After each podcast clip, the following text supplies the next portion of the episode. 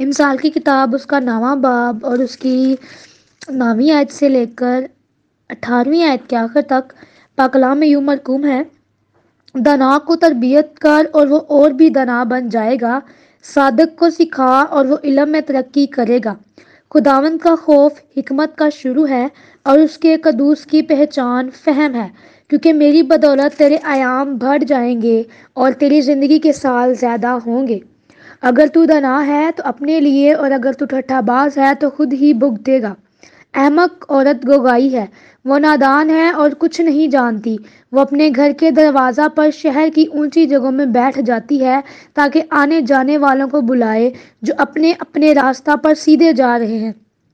सादा दिल इधर आ जाए और बेअकल से वो ये कहती है, चोरी का पानी मीठा है, पोशीदगी की रोटी लजीज। पर वो नहीं जानता कि वहाँ मुर्दे पड़े हैं और उस औरत के मेहमान पैताल की तय में हैं। पागलाम का पड़ा और सुना जाना बाइस से बरकत हो। आमिन।